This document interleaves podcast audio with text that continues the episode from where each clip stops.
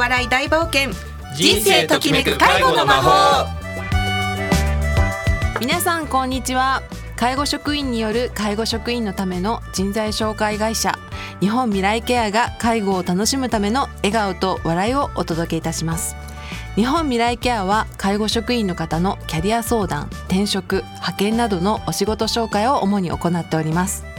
この番組では介護に関わっている方の本音や嬉しい話、苦労や相談などをお伝えしていきます。お相手は日本未来ケアの西瑞穂とアシスタントの小山千春です。西さん、今回もよろしくお願いします。よろしくお願いいたします。はい、さあ5月になりまして、まさにゴールデンウィークですけれども、西さんはゴールデンウィーク何かご予定とか、どこか出かけたこととか今までの思い出なんかはありますか？そうですね、また幼少期の話になっちゃうんですけども、先月に続き、私の父はですね、某会社、大企業で言ったらちょっとお待ちですけれども、いまして、保養所っていうのがたくさんあったんですね。それで、ゴールデンウィークですとか夏休みですとか大きな、ロングバケーションの時は必ずどこかに行ってたっていうことがあって、ゴールデンウィークは、そんなになんていう短期間で、5日間ぐらいじゃないですか。なので、南房総の某有名ホテルに泊まったりだとか軽井沢に行ったりだとかっていう形ですかね。そういう思い出が結構ありますかね。だから父のこうなんか会社の恩恵を受けてなんかずっと育ってきたみたいな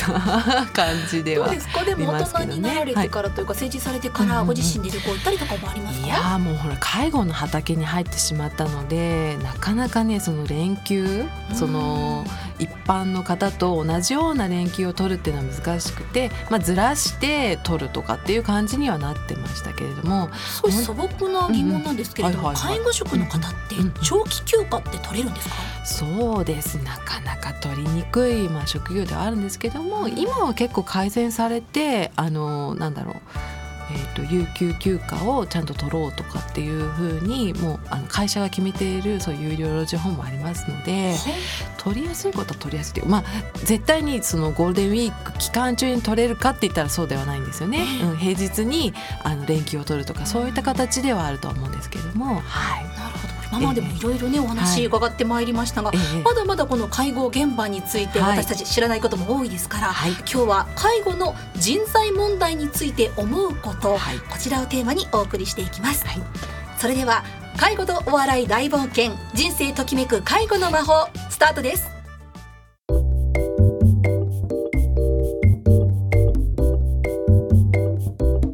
改めまして、日本未来ケアの西瑞穂と申します。アシスタントの小山千春です。さあ、今回はゲストにケアマネージャーの五郎さん、そして久々のご登場となります株式会社日本未来ケア代表取締役社長の高村和弘さんをお迎えして、介護の人材問題について思うことをテーマにお送りしていきます。お二人ともよろしくお願いします。よろしくお願いします。さて西さん、今回はじきじきに社長が久々ご登場となりますが。そうなんです、今回の放送はですね、弊社代表の高村がどうしても言いたいことがある、語らせてくれとかなり熱弁をしておりましたので、思う存分語っていただこうということで、企画いたしました。高村さん、よろしくお願いします。よろしくお願いします。私西もですね、介護の畑に入り長いんですけれども、派遣会社に入社したのは本当ずっと前から言ってますけども、ほんの1年前からなんですね。今まではね、直接的に現場で働くスタッフの声に耳を傾けて問題があれば解決してきたものがあったんですけども、現在はね、立場がねちょっと違うんですよね。どうしても間接的になるということで、戸惑うことがあった1年だったんですけれども、たくさんいいこともあったし、分かったこともたくさんありました。そういう1年だったので、そんなことを語れる番組、もっとね、社長の言うことはもっともっと高いというかレベルの高いものだとは思うんですけども、はい、番組をお送りしたいと思います。はい、はい、わかりました、はい、では早速高村さんにいろいろお伺いしたいと思いますが、まず最初にこのテーマでもあります介護現場の今の現状から伺いたいと思いますが、率直にいかがなんでしょうか。そうですね、ちょっと今回の放送で、これから話すことは私の私見ですね、会社全体というよりもちょっと私の個人的な私見も含まれるので、はい、それを前提に聞いていただきたいのと、あえてちょっと極論ですね、分かりやすく話したいと思いますので、ちょっと極論的な話になってしまうけれども、そこはちょっと了承いただきたいというふうに思います、はい、で、そうですね、現状ですけれども、開業して2年なんですけれども、本当もう首都圏の主要な事業者様と取引している中で、介護のどうも何百人という介護職員の方と話をしているんですけれども、弊社みたいにその派遣とか紹介ですよねの方の会社の方により本音を語るというのが、私以前介護の事業者側にいたんですけれども、本当人材会社の方により本音を語るっていうのを感じていて、その本音を本当にもう私逃さず西にも新田でもですね言ってるのを聞いてる中で感じたところをちょっと話したいんですけれども、やっぱり想像以上にこの会社始める前の想像以上に本当もう働く人たちですよね、皆さん悩みを持っていて、本当もう離職は常に頭、転職もあるし、同業界介護業界の中で転職もあるし、他業界の転職も考えている人も多いというのは本当にもう目の当たりにしてすごい感じてます、はい、でおっしゃる通り、やっぱりちょっと言い方悪いでこの極論になるんですけど、やっぱり、いい職場もあるんですね本当に、ですけれども本当にもうひどい職場、やっぱりこれ離職考えたりとか転職考えるのしょうがないなっていう職場もかなり多いというのは本当もう日々職員さんの話聞いている中で感じてます、はい、ですけれども本当に言いたいのはやっぱりいい職場があるので、やりようによっては絶対いい職場が作れるかなというのは感じていて、ぜひそういうところはなんか世の中弊社の立場で貢献できたらなというのは本当日々思いを強くしてます。でさらに言うとですね、問題点も事業者ちょっと今回訪問介護とかありますけれども、はい、ちょっと施設ですね、介護施設に限ってちょっと人材問題お話しするんですけれども、はい、本当法人ごとで法人の中でも施設ですよねごともあるし、同じ施設でもそのフロアですね回数ごとあるんですけれども、同じ法人でも例えばいい施設悪い施設だったりとかですね、で極端に言えば同じ施設内でもフロアごとでいい悪いとすごい分かれたりするので、本当に介護の現場っていうのはもう個別性っていうのがかなり強いなっていうのはこれ事前に感じてたと思うんですけれども、より本当に今やってみて感じてます。でより個別性が強いので、本当もう個別性のところをどう解決していくっていうところが今本当求められてるのかなということを感じてます、はい。でちょっとすみません、私最初ちょっと思ってるところだけ話しますと、問題点ですよ、本当にもう明らかに忙しすぎるとかですね、あとよくOJT ですね、中途とか新卒で入って教育が悪くてですね本当もう嫌になっちゃうとか、あと仕事のやり方が明らかにもうひどくて利用者さん思いじゃなくてもう嫌になっちゃうとか、あとよくあるのは人間関係が悪いとかですねいうのがあるんですけれども、あとよく言われるのが給与が悪いっていう理由もあるんですけれども、これも私感じてる中で、確かに給与高い低いそれぞれ事業者とか施設ごとであるんですけど、必ずしも給与が低いからといって離職が多いっていうことはないというのは感じてますね。なのでやっぱりやりがいですとか人間関係とか本当介護の本当もう利用者さんが喜ぶとかですね、そういったところで給与以外のところで感じている方もかなり多いので、もう給与でさらに最近処遇改善とか国の方もお金上げてますので、はい、そこに関しては全て大きな問題ではないかなっていうのは感じてはおります、はい、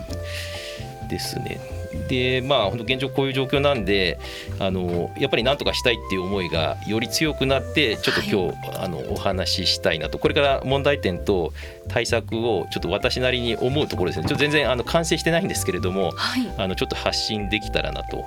いうところで今日この場に来ております、はい。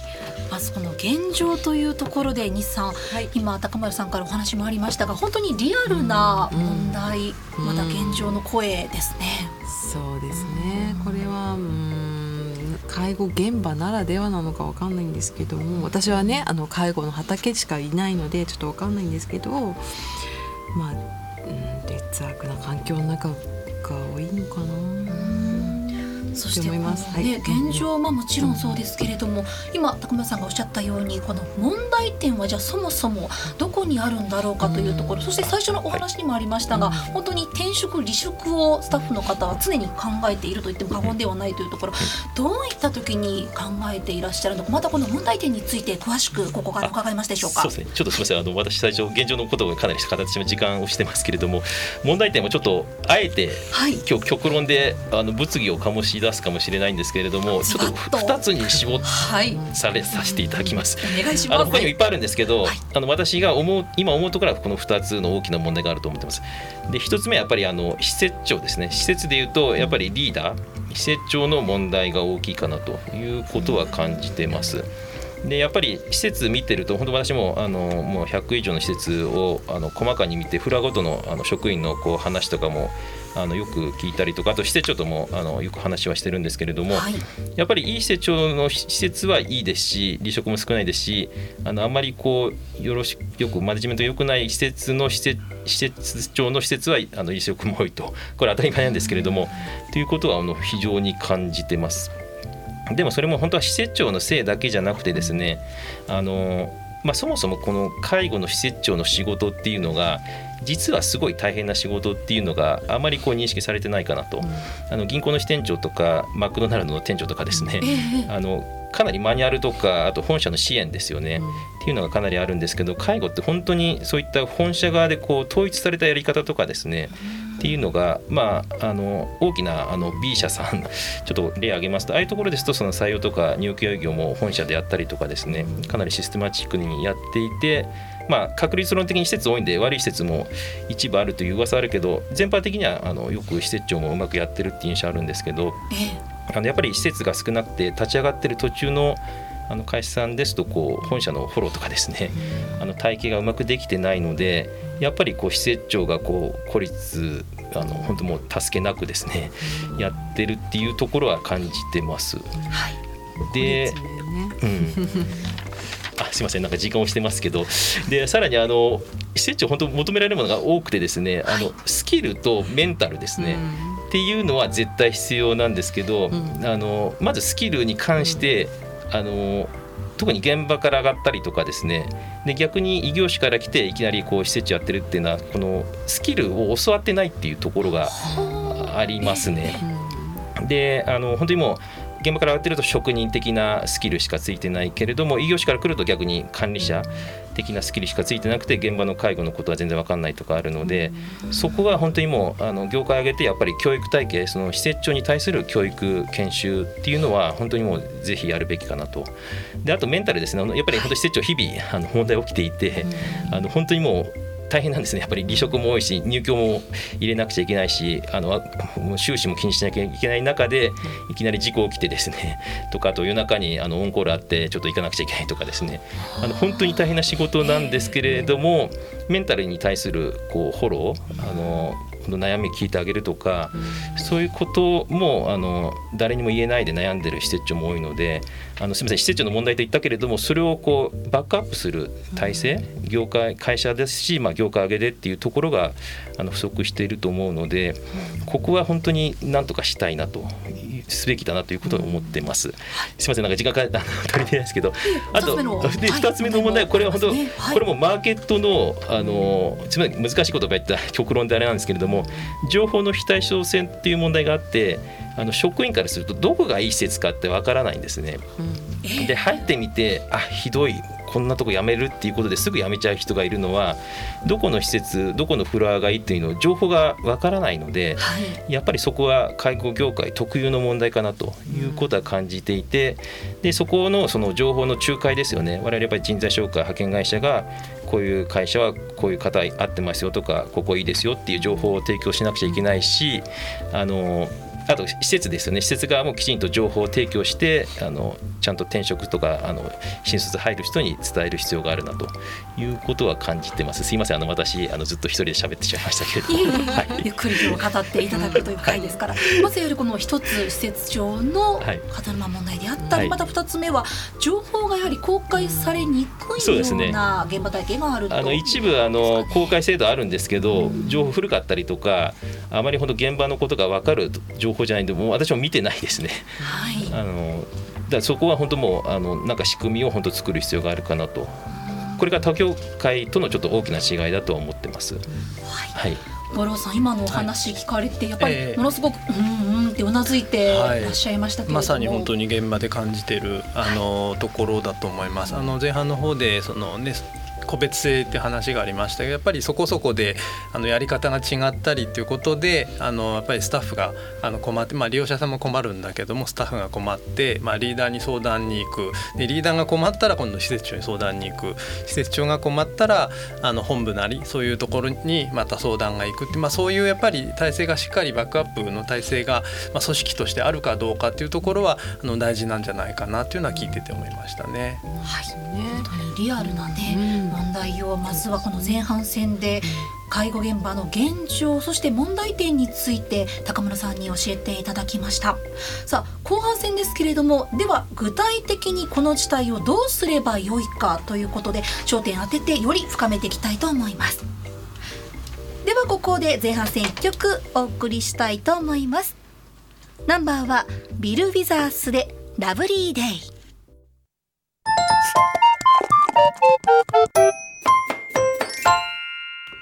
介護とお笑い大冒険、人生ときめく介護の魔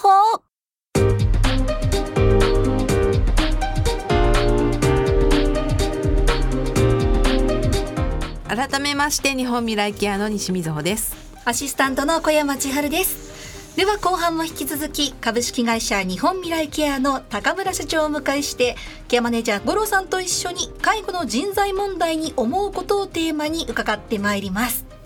さあ高村さん、前半戦ですがこの介護現場における現状、そして問題点伺いましたが、後半はこの具体的に問題の解決策を教えていただきたいと思うんですが、あるんでしょうか。そうですね、これは本当に難しくて、今日問題提起しただけで終わってしまいそうなんですけれども、はい、まあ、やっぱりもう極論で施設長の問題だと、施設どこがいいか悪いか分からない情報の非対称性の問題ですね、2点挙げたんですけれども、やっぱり施設長の問題でいうとやっぱり教育研修を力入れるしかないかなというふうには思ってます。やっぱりベンチャー企業の社長ぐらいもう数億の売り上げを管理する責任を施設長は負うので、はい、本当にもう中小企業の社長ぐらいなノウハウスキルを求められるので、やっぱりそこはもうバランスですよね。職人的な介護の現場のことも大事だし、あと管理者ですよね。本当に普通の会社を経営するぐらいの管理者、まあ、それを全てやるとは言わないですけど、基本的な管理者の、こうスキルですとか、あと起業家ですよね。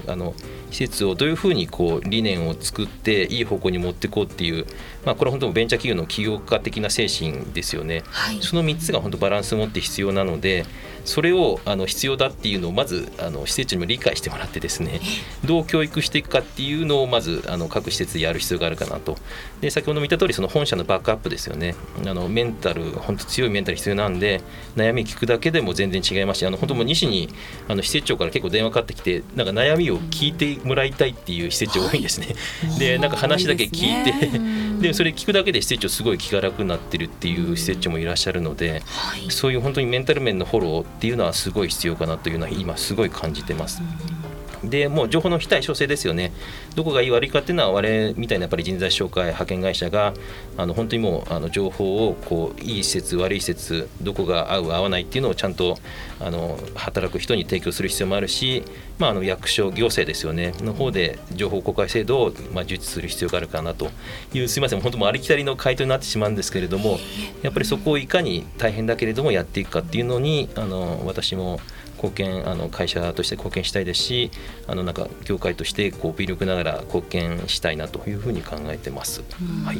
実際にそのシンプルでもう解決策が見えているけれどもできていないっていうのがやっぱり現状なんですね。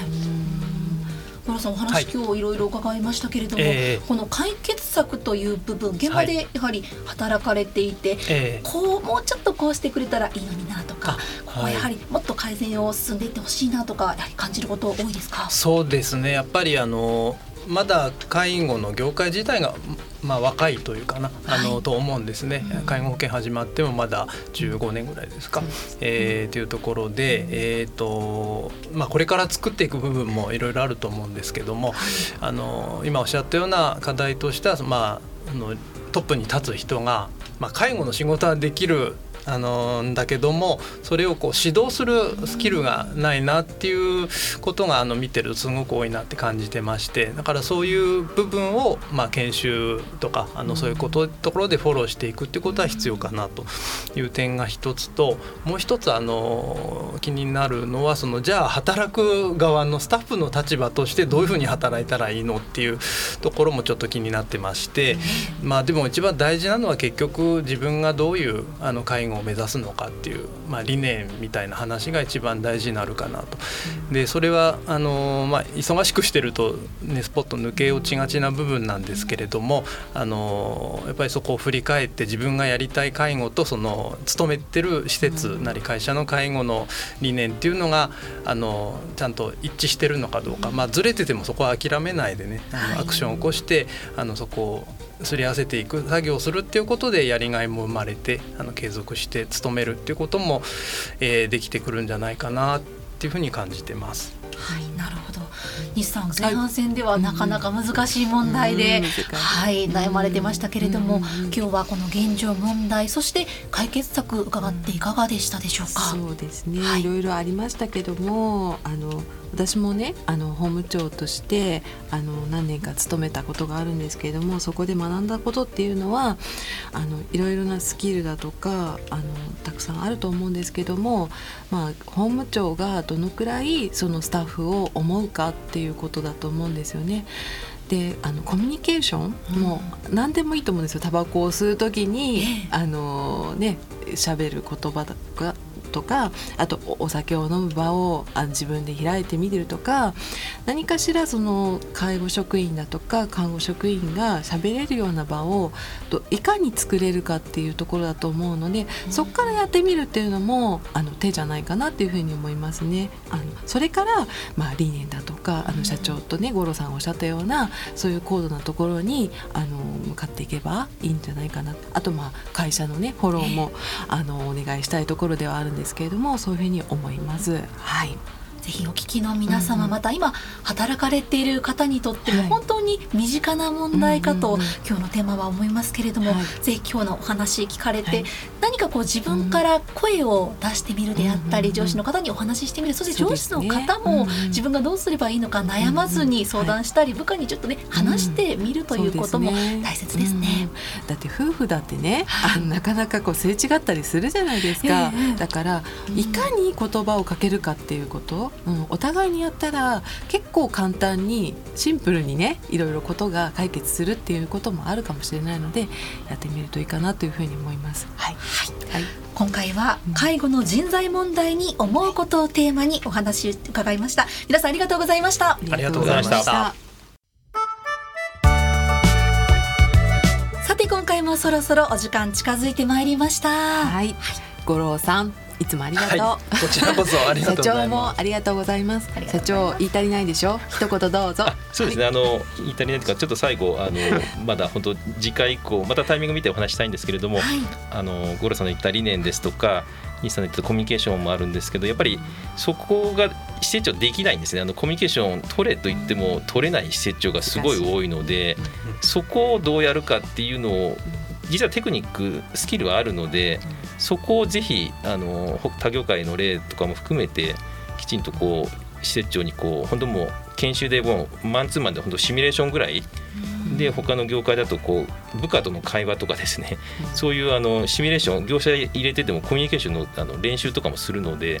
もうそれぐらいやらないと、単なる本社からコミュニケーション取れって1日必ずフロアに出て喋れっていうやった事業者さんもあるんですけど、全然うまくいってないので、そこをいかにやるかやらせるか、きちんと自然に自分から出るかっていうのは、もっと本当ちょっと極論で経営的な話になっちゃうんですけど、ちゃんとそこまで突っ込んでやる必要があるなというのはすごい感じていて、そこにちょっと我々関与できどういうふうにできるか今考えているところではあります。今日本当に大切なお話、高村さんありがとうございました。はい、この番組はインターネットのポッドキャストからも配信しております。 FM 西東京で検索してみてください。それでは来月の第1金曜日のこの時間もお楽しみに。ここまでのお相手は日本未来ケアの西瑞穂と高村とケアマネージャーの五郎とアシスタントの小山千春でした。次回もお楽しみに。最後にこちらの曲をお聴きください。